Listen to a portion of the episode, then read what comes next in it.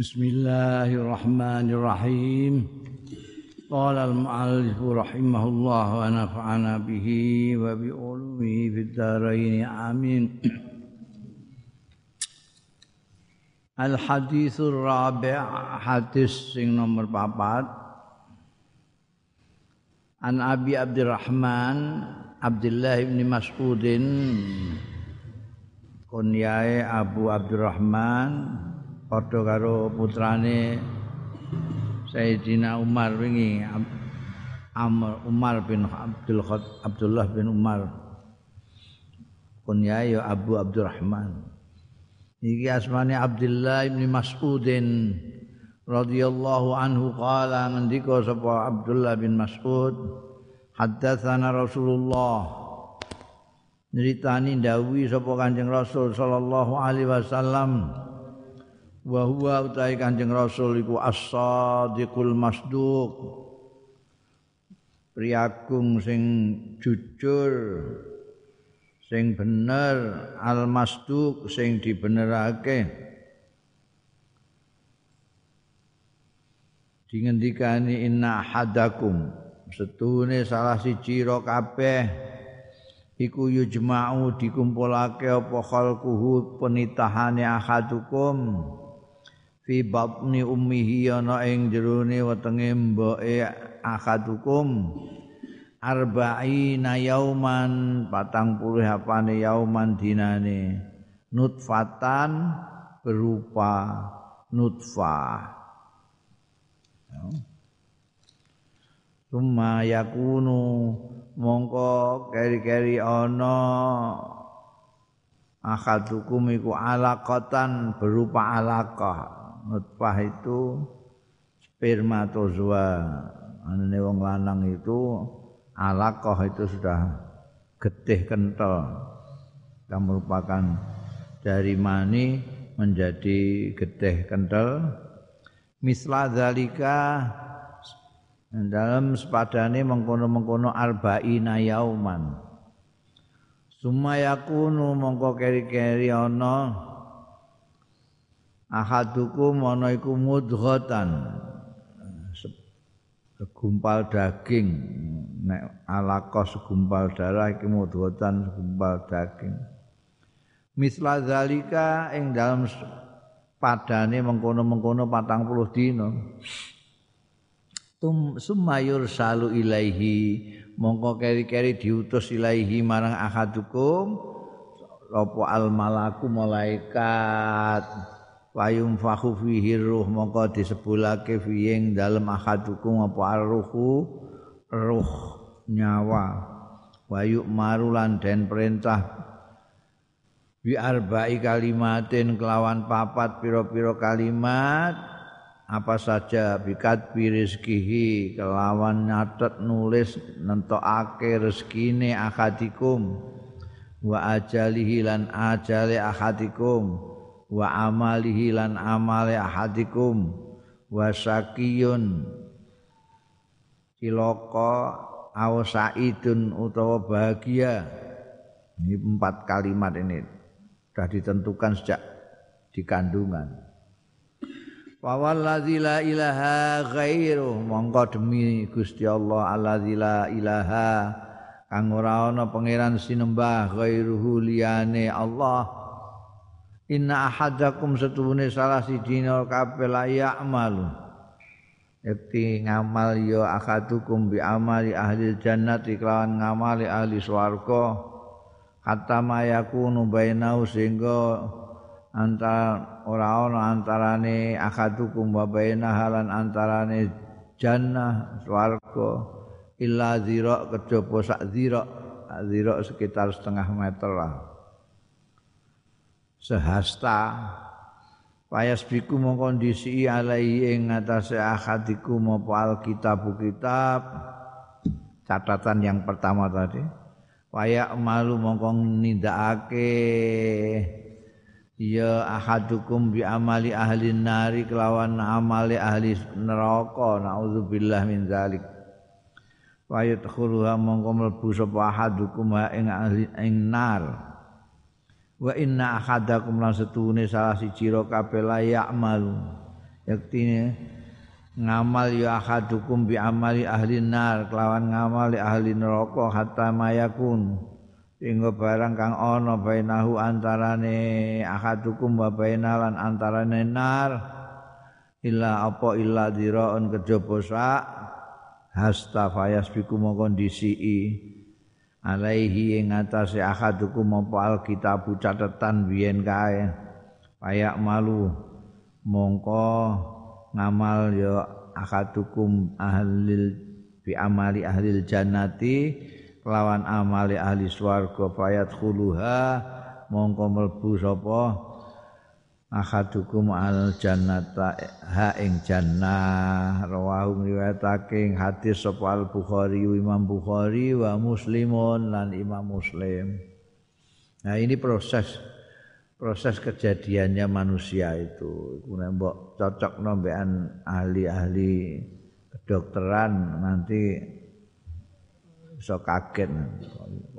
Jadi 15 abad yang lalu kanjeng Nabi sudah ngendikakno mengenai proses manusia jadi ini. Ini proses kejadian di manusia.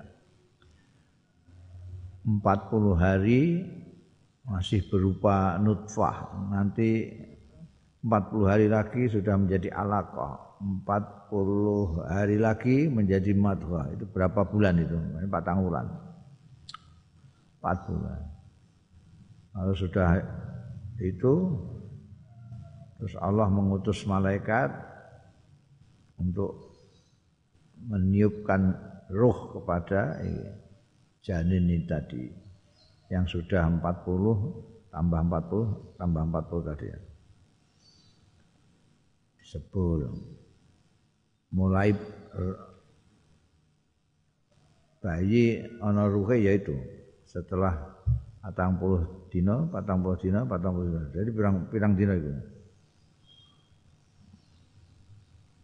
Hah? Satu puluh dino ya.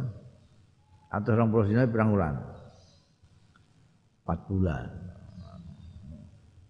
Itu mulane ulama-ulama ketika membahas tentang absor aborsi boleh enggak aborsi itu menggugurkan kandungan itu ada yang mengatakan boleh asal belum empat bulan.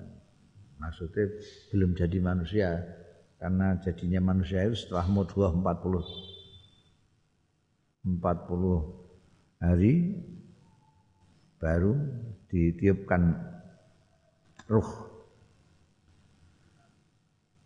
Sekaligus ini paket dikasih nyawa kemudian ditentukan empat hal.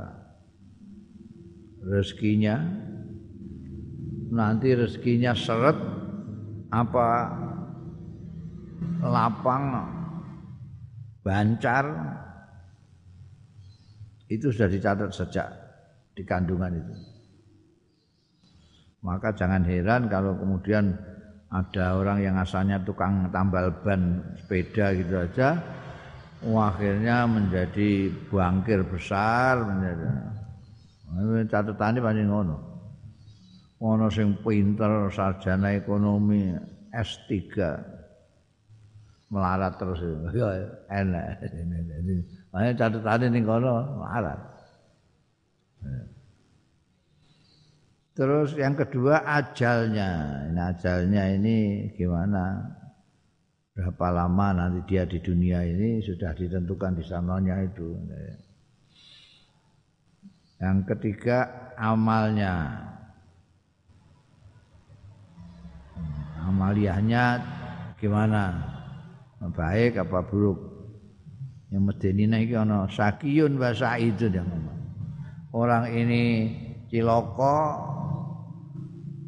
apa bejo atau bahagia itu juga sudah dicatat.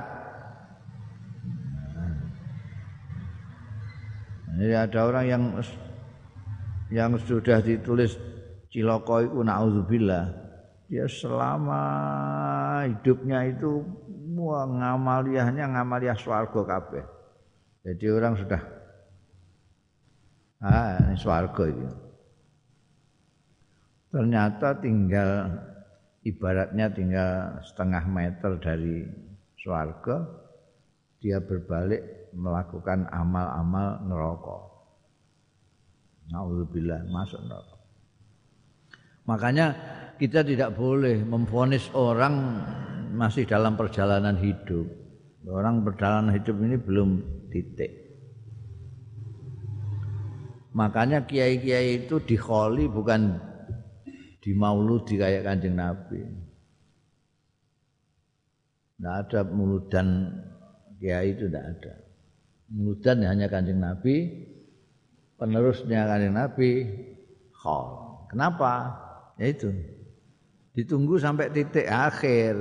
Begitu titik akhir, ternyata amaliyahnya itu amaliyah swarga terus ya masyarakat mengkholi memperingati untuk dijadikan teladan ceritakan kebaikannya supaya ditiru oleh masyarakat itu hikmahnya khol seperti hikmahnya mulut untuk mengingatkan kanjeng Rasul Shallallahu Alaihi Wasallam tindak tanduknya norma-norma perilaku ajarannya sekalian ya. Jadi kita tidak boleh terus menjahanamkan orang yang masih dalam perjalanan. Jangan-jangan yang menjahanamkan itu nanti yang ke jahanam. Justru yang di jahanam lah di surga. Karena ini belum tahu kita. Hmm? Kurang sehasta saja bisa balik cengkelak kok. Hmm. Medeni wong hadis iki. Untungnya kita tidak tahu ya. Oh, ngerti ngono ya Masya Allah itu. Ya, kalau tahu kan tinggal jujur ngono ae. Tinggal jujur. Jujur. Al hadithul khamis, hadis yang nomor lima. An ummil mukminin.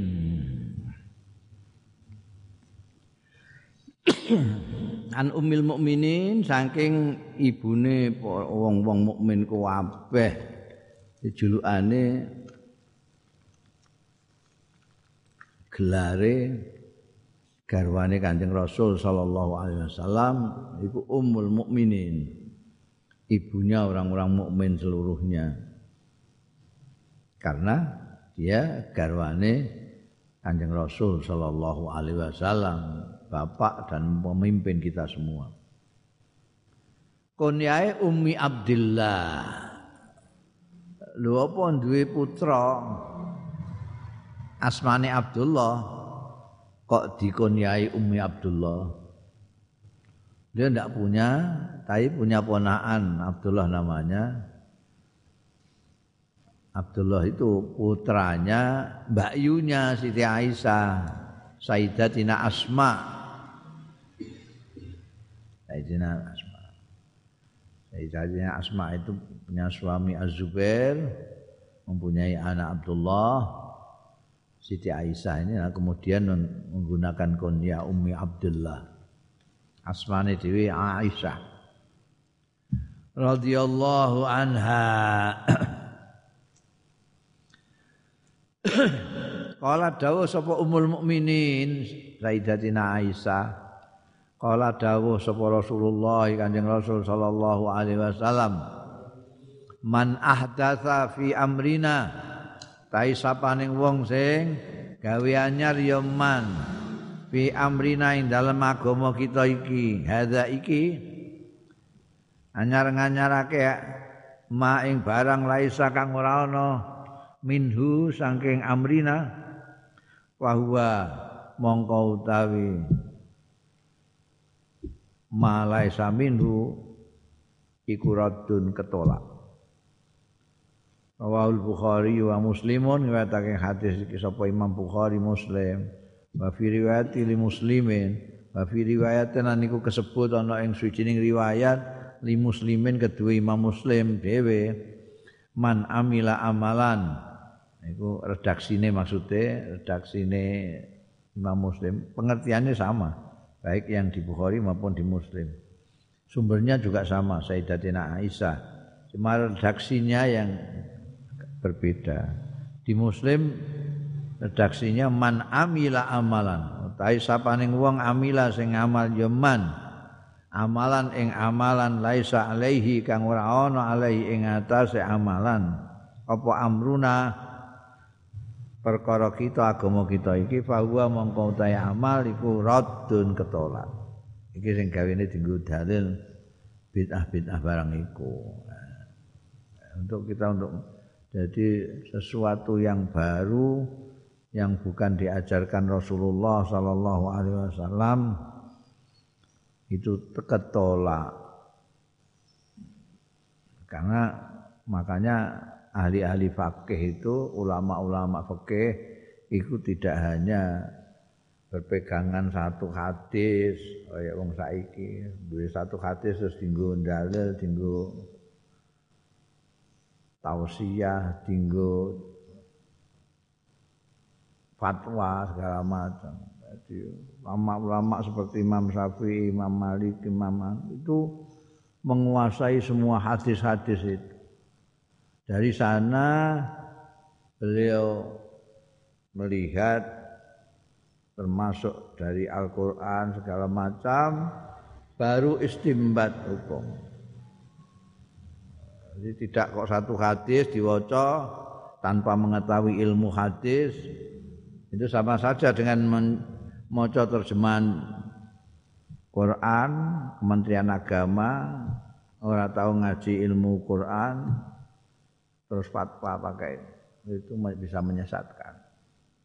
Mulanya emeh fatwa ya kudu mencukupi syarat-syarat fatwa, mengetahui sekian ribu hadis supaya enggak minimal nek kowe gak gelem kangelan membukai ribuan hadis, lihat saja. Yang sudah dibukukan, yang sudah dimodifikasi oleh imam-imam seperti Imam Malik, Imam Syafi'i, Imam Hambali, Imam Hanafi itu buka. Mereka melihat dari Quran hadis dari berbagai macam. Bab mono kalau tidak boleh asal yang baru tidak boleh. Wah itu ya kacau. Orang itu kan orang saiki kan karena moco iki terus pokoknya iki anyar ditolak, anyar ditolak. Kadang-kadang terus tidak konsisten. Yang dicolak, yang dia tidak biasa ngamal no, yang dia tidak suka saja ya dibid'ahkan.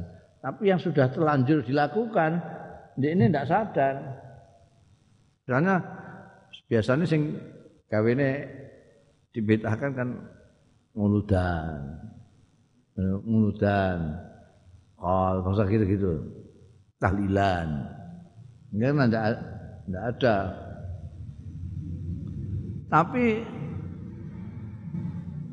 tidak sadar bahwa mushaf yang dibaca setiap hari dia buat dalil juga itu itu beta juga. Karena zaman kanjeng Nabi itu tidak ada Quran mushaf itu tidak ada. Karena alasannya, loh, tapi kan sejak zaman Sayyidina Utsman sudah dimodifikasi. Sudah dibikin kayak Quran ini. Iya tapi pada waktu itu tidak ada titik tidak ada. Quran zaman Sayyidina Utsman itu sudah merupakan muskab tapi tidak ada titiknya tidak ada. Titik ditemukan itu beberapa lama setelah Sayyidina Utsman. Ada jenius yang mendapatkan titik. Dulu tidak ada titiknya. Makanya sering terjadi Idza jaa hadzal rasul faqbalu. Kalau utusan ini datang, sambutlah. Karena fakbalu dengan faktulu itu sama, enggak ada titiknya, renggete podo. Lalu dipateni. Fakbalu dibaca faktulu, karena renggete podo.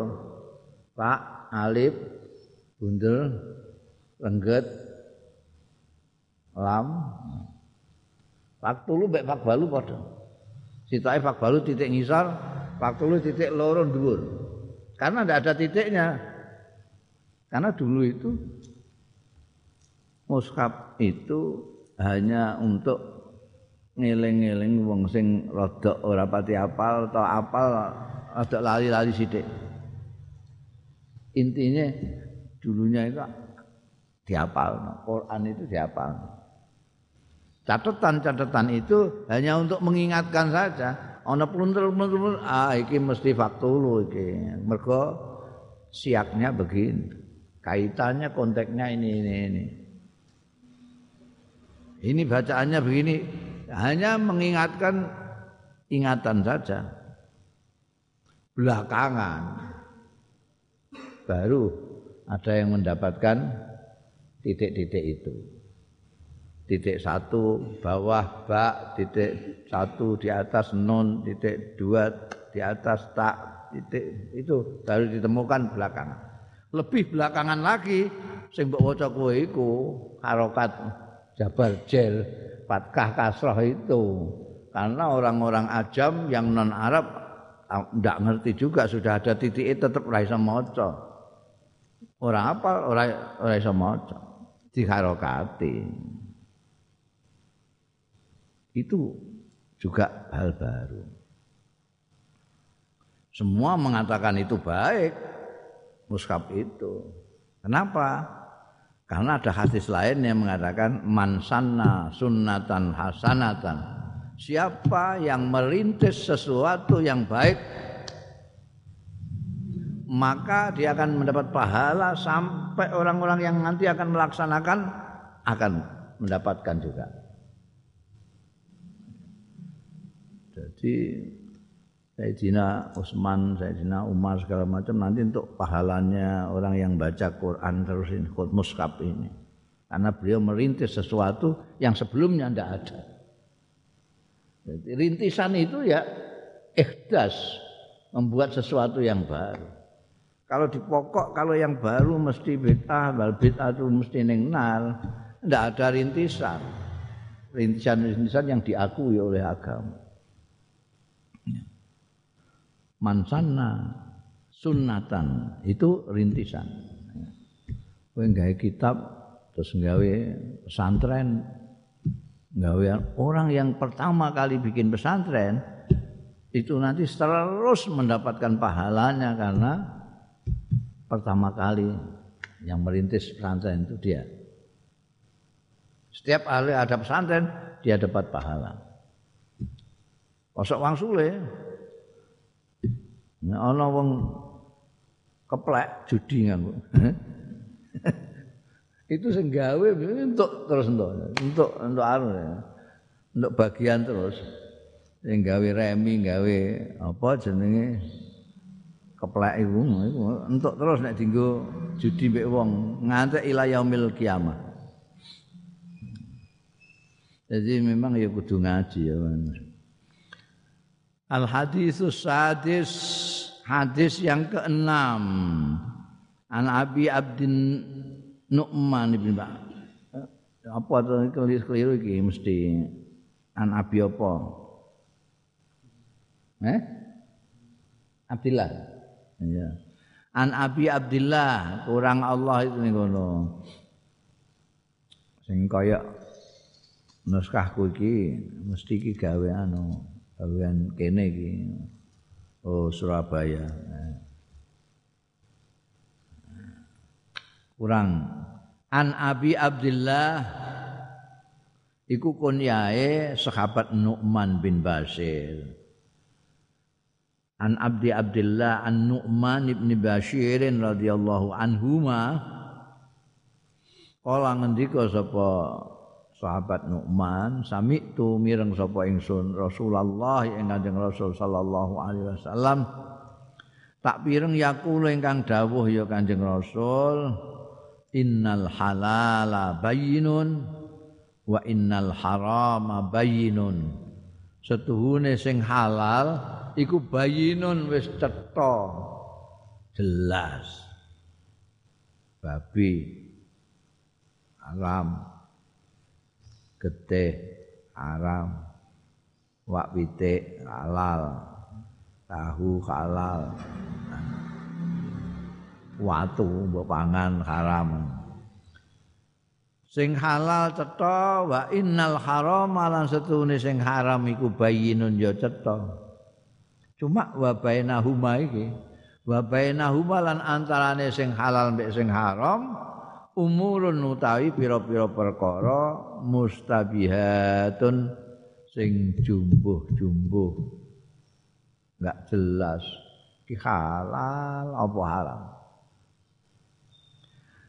Layak lamuhuna sing ora ngerti ing umur mustabihatun mau sapa kathirun wong akeh minan nasi saking menusa banyak sekali yang tidak tahu yang tengah-tengah itu yang haram halal yang bagaimana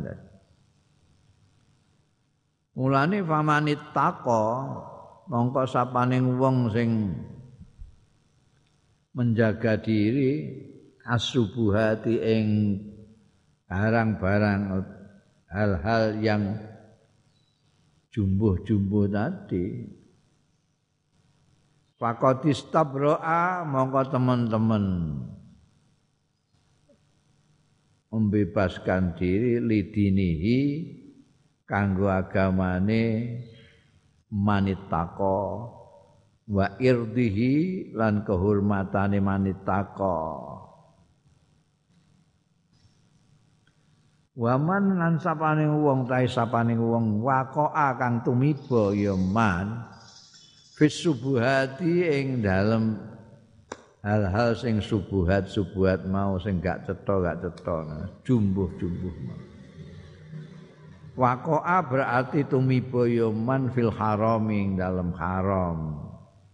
Tepane kaya karoi kaya dene wong pangon pangon cahangon yara sing angon ya rai haulal khima ana ing sekitar sengkeran. Sengkeran itu saiki jenenge apa?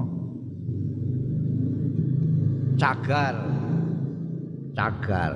Ana sing jenenge cagar budaya. Ana cagar kerajaan. Cagar itu khima yusiku meh-meh. Apa ayar ta'a yen to ngangon ya ra'i fihi ing dalem khima ala eling-eling wa innalikul limalikin setuhune iku kedue saben-saben raja khiman. Ana sengkeran cagar sing ndak boleh orang dekat-dekat situ. Ala eling-eling wa inna himallah. Lan setuhune sengkerane Gusti Allah cagarnya Allah iku maharimuhu perkara-perkara sing diharamake Allah taala. Kalau yang halal itu jelas. Yang haram jelas. Ada yang tidak jelas haram dan tidaknya. Itu sikap kita bagaimana sebaiknya? Karena banyak yang tidak tahu ini ini halal apa haram halal apa haram. Kalau menurut hadis ini itu kalau orang menghindarkan yang tidak jelas itu dia akan bebas enak. Mulane orang-orang yang namanya wirai-wirai itu kalau tidak jelas-jelas halal tidak mau. Subuhat Ini kopinya siapa? Ini kok cingkire seperti kopi saya, tapi tadi saya ingat saya saya tidak pernah bikin kopi. ini nggak jelas ini. Melihat cingkirnya punya saya, melihat kopinya ini kayak bukan punya saya. Iya. Kowe sikat ae lah apa. Salah nganggo cingkirku anu. Tapi kalau orang wirai tidak mau, jadi tunggu dulu sampai jelas. Nah, kalau nggak jelas ya sudah tidak dimakan. Gitu. Nah, yang subat-subat, jadi eh, orang-orang wirai tidak hanya menghindari yang haram, tapi menghindari juga hal-hal yang tidak jelas halalnya. Jadi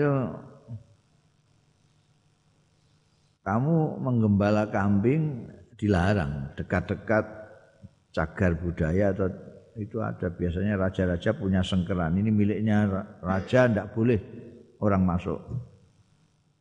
Kambing maupun orang tidak boleh masuk. Tapi kamu angon wedus nih kono ning sekitarnya itu kamu tidak masuk karena kamu bisa baca tulisannya dilarang. Tapi kambingmu kan tidak bisa baca kambing dia bisa masuk situ. Mulanya lebih baik menghindari dari hima itu. Ya, bicara soal sengkeran, soal cagar itu setiap raja punya itu, mesti punya. Dia punya sesuatu yang hanya milik raja. Malah Aja Jawa kene ana keputren, ana keputren, ana macam-macam sangker, sengkerannya yang tidak boleh dimasuki orang awam, orang umum. Lah cagarnya Allah itu ya yang diharam-haramkan Allah itu. Nah, jangan dekat-dekat itu karena, karena itu sengkerane Gusti Allah taala. Allah eling-eling wa inna fil jasadi mudghah wa innal fil jasadi setuhune. Fil jasadiku ing dalem jasad. Jasad kita semua ini mudghatan ana segumpal daging mudghah Idza saluhat tatkarane patut ya mudghah saluha mongko patut apa al jasadu? Jasad kuluh sekabehane jasad badan fisik kita ini. Tapi wa idza fasadat nalikane rusak apa mudghah mau fasada mongko rusak apa al jasadu jasad iki kuluh sekabehane jasad. Allah eling-eling wahya utawi mudghah iku al qalbu Biasanya kita maknani hati. Kolbu itu kue nek kepengen tuku hati nih gini pasar Arab. Terus kue muni. Anak uridu kolban. kue dikei jantung. Tuh. Ini kan jantung. Ya, kamu kamu mintanya jantung, kolban. Maksud saya Mbok terang lah anu kan bingung gue. Ning kene iku ning kene. Ora sing ning kene kene gak, ning kene iku. Nek bakule nek bakule iku paham, oh kibda. Nek ati sing mbok sate itu kancane rempelo barang itu itu jenenge kibda. Itu itu bahasa fisik bahasa fisik. Tapi kolb yang berlaku di kitab-kitab itu bisa berarti fisik bisa berarti non fisik umumnya non fisik mulane dimaknani hati ning juga lalu kalbu itu hati. Jagalah hatimu itu maksudnya kalbu. Kalbu dari bahasa Arab juga kalbu. Neng kene yang dimaksud juga itu, yang non fisik. Bukan yang fisik, karena yang fisik maknanya jantung, kalbu itu. Nah, menurut konsep Imam Ghazali, di dalam setiap yang fisik dalam tubuh kita itu ada yang non fisik di sana yang bersifat nol. Makanya disebut ada hati yang fisik, hati nurani. Ini yang tidak kelihatan tidak kasat mata. Iku mbakas anu iku iku Imam Ghazali bakas soal batin manusia itu. Kolb itu dibakas macam-macam karena ada istilah roh, ada istilah nafas, ada istilah kolb tidak pernah dibakas kibda itu, kabit itu karena kabit itu liver. Orang sakit liver lain dengan sakit kolb. Kalau kolb didatuk di ninggunian sinar harapan apa apa khusus jantung. Nah, liver lain lagi itu hati. Nah, kadang-kadang kita bingung. Wahyal kolbu ini hati. Tapi menariknya dawuh Kanjeng Rasul sallallahu alaihi wasallam ini ini kalau kamu artikan fisik yang artinya jantung ataupun kamu artikan non fisik artinya hati kalbu itu kena semua. Coba kita rinci sekarang pertama kita maknani yang fisik jantung. Jantung itu kalau baik, semua jasad baik. Kalau jantung itu rusak, semua jadi rusak. Tanyakan dokter-dokter, benar begitu ya? Benar. Ini kalau kita maknani, ya. kalau kita maknani non fisik, Wong sing atine elek, jasadnya mesti elek. Orang yang hatinya apik, jasadnya apik. Orang akan kelihatan menyenangkan dipandang karena hatinya memang menyenangkan. Mbok delok wong-wong sing atine elek iku ketok dari mukanya. Jelebut gak karu-karuan, rusak. Dan itu kalau di kamu baca penelitian-penelitian ahli-ahli terkejut lagi karena ternyata ada kaitannya. Apa yang kamu pikirkan dengan jasad kamu ada pikiran. Yang ada namanya stres itu apa itu? Stres itu apa? Hubungan itu semuanya. Mulanya dengan makna apa saja mbok maknani hati dalam pengertian rohania juga benar. Mbok maknani fisik jantung juga benar. Dawuh kanjeng Nabi Muhammad sallallahu alaihi wasallam. As-sadiqul Al hadisus sabi hadis sing nomor pitu.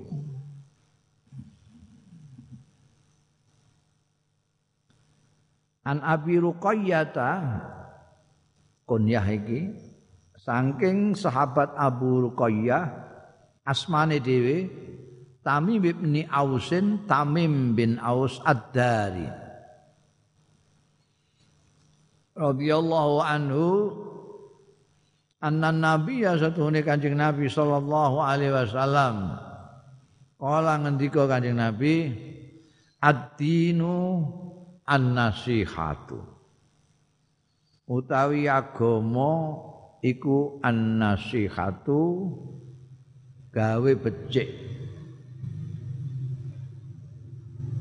Di sini nasihat kemudian berkembang menjadi anjuran baik. Bukan berbuat baik tapi anjuran baik. Nasihat nasihat. Ayo dengarkan nasihat Betul aslinya nasihat itu berbuat baik. Kulna matur kita para sahabat pada waktu itu menurut ceritanya Tamim bin Aus kita semua pada waktu itu bertanya nasihat itu liman? Kalau agama itu nasihat kepada siapa? Berbuat baik kepada siapa Kala jawab dawuh sapa Kanjeng Rasul sallallahu alaihi wasallam ya lillah pada Allah wali kitabihi lan kitabe Allah wali rasulihi lan utusane Allah wali aimmatil muslimina lan pemimpin-pemimpin Islam wa ammatihim lan umum um umume wong-wong Islam rawahu muslimun riwayatake ing hadis yang bersumber dari Abi Ruqayyah ini sapa muslimun Imam Muslim. Sesuai. Kanjeng Nabi itu makanya dijuluki pengendikan itu jamek itu jawamiul kalim keistimewaan Kanjeng Rasul. Karena ini termasuk ini ini ini contohnya jamiul kalim kata-katanya sedikit isinya luas sekali cekak tapi aus sedikit tapi bernas. Beliau hanya mengatakan ad-dinun nasira. Agama itu prinsipnya adalah berbuat baik. Melakukan kebaikan. Kepada siapa? Kepada Allah. Baik kepada Allah gimana? Ya semua perintahnya Allah dilakukan. Semua larangannya Allah dihindari. Itu namanya berlaku baik kepada Allah. Nasihah kepada siapa lagi? Ke kitabnya. Kitabnya jangan hanya untuk pajangan di rak buku. Jangan hanya dibaca pendak Ramadan secara kilat. Sekarang malah ada metode katam sebulan tiga kali. Itu memperlakukan kitab Allah tidak sebagaimana mestinya, tidak nasihat itu. Nah yang benar bagaimana? Ya dibaca, dipahami artinya, diamalkan isinya. Itu namanya berbuat baik terhadap kitabullah. Kalau berbuat baik li rasulihi pada Rasulullah sallallahu alaihi wasallam bagaimana? Apa cukup kita selawat saja? Tidak cukup. Kalau mau berbuat baik benar Mbak Kanjeng Rasul dicontoh perilakunya semua semampu kita. Apa yang kita bisa mampu lakukan. Banyak sekali kok contoh-contohnya Kanjeng Rasul Shallallahu alaihi wasallam yang baik. Jadi kita bisa, misalnya kita jadi pedagang, bisa niru Kanjeng Nabi kejujurannya. Nanti kita lihat kalau kita dagang menurut apa perilaku kanjeng Nabi jujur. Lihat nanti. Nanti daganganmu akan waris, akan barokah. Kalau kamu jadi pemimpin, kamu harus amanah. Kamu harus ngayomi yang kamu pimpin seperti Kanjeng Rasul sallallahu alaihi wasallam. Kalau kamu punya umat, kamu harus punya kasih sayang kepada umat. Mau berkorban untuk umat. Oh, tidak bisa apa-apa. Yes, kamu sembahyang sunat-sunat saja seperti kanjeng Rasul. Apa yang kamu bisa lah. Nabi itu kalau duha salat minimal dua rakaat. Ya kamu bikin. Jadi banyak hal-hal itu yang namanya nasihat kepada Rasulullah Shallallahu Alaihi Wasallam. Kepada pemimpin-pemimpin, pada pemimpinnya kita ikuti semua yang diperintahkan apa yang disuruh selama tidak bertentangan dengan al-khaliq. Ya. Nah, kalau bertentangan kita ingatkan. Ini kita nasihat kepada imah itu kalau benar kita ikuti, kalau ada kekeliruan kita benarkan, kita ingatkan. Sayangnya sekarang ini kan tidak seperti dulu sudah. Dulu itu tidak peduli pemimpin, tidak pemimpin. Kalau ada sesuatu yang tidak benar, itu selalu ada yang mengingatkan. Sekarang ini enggak. Justru yang biasa diingatkan itu yang di bawahnya saja. Santri ini, umate, follower itu. Tapi kalau atasannya enggak, ada santri kok ngeritik kiai ini gak on. Rakyat ngeritik pemerintah darani makar. Padahal itu nasihat itu juga gitu. Kalau benar diikuti kan. Jadi imam di depan keliru. Ya kita ingatkan. Ada aturan-aturan mengingatkan ada asal kan. Woi, mam keliru. Nah, enggak. Mengingatkan kritik itu ada aturannya. Misalnya kalau laki-laki subhanallah itu mengingatkan subhanallah. Kadang-kadang imamnya bandel sudah disubhanai bolak-balik ya tetap ya. Ya itu nasib ngono dadi. Nasib makmum ya. Imam bandel Imam harus diperingatkan kalau keliru. Wa amatihim juga harus kepada orang umumnya orang Islam. Bagaimana itu? Dia mereka punya hak. Kalau dia salah kita benarkan. Kalau dia minta maaf kita maafkan. Bahkan kalau perlu tidak usah minta maaf kita maafkan. Dia orang awam, kita orang khos. Kamu pinter, dia tidak pinter, kan kamu harus lebih arif dari dia. Kalau kamu terus berkelahi dengan orang bodoh, orang terus bingung, yang bodoh kamu apa dia kan gitu. Eh? Jadi itu gitu. Kalau kita nasihat kepada orang-orang awam ya itu cara.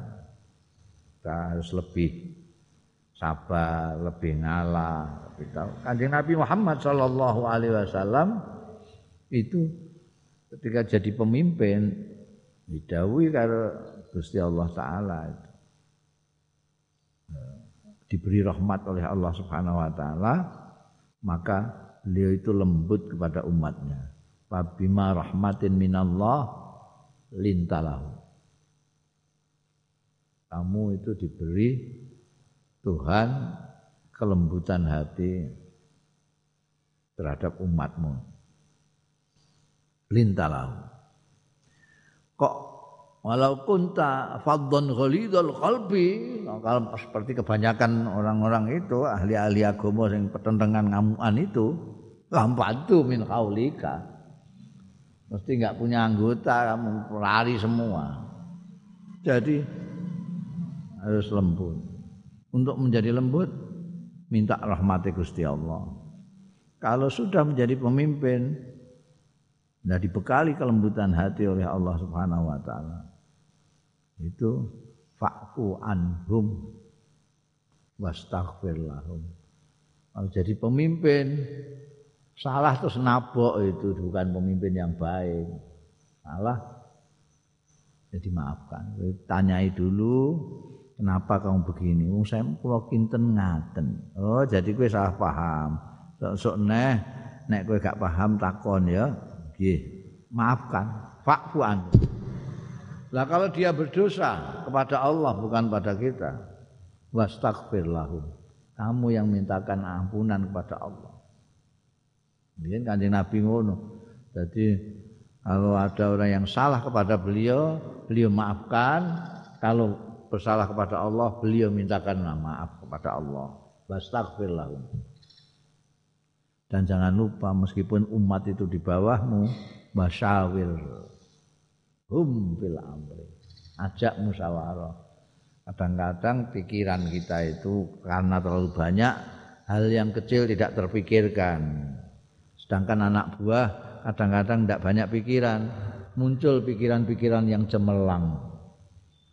Dengan mengajak musyawarah dengan anak buah maka apa yang kita pikirkan menjadi sempurna karena tambahan-tambahan masurah dari orang-orang. Itu pentingnya musyawarah kan di situ. Karena tidak semua hal terpikirkan oleh kita.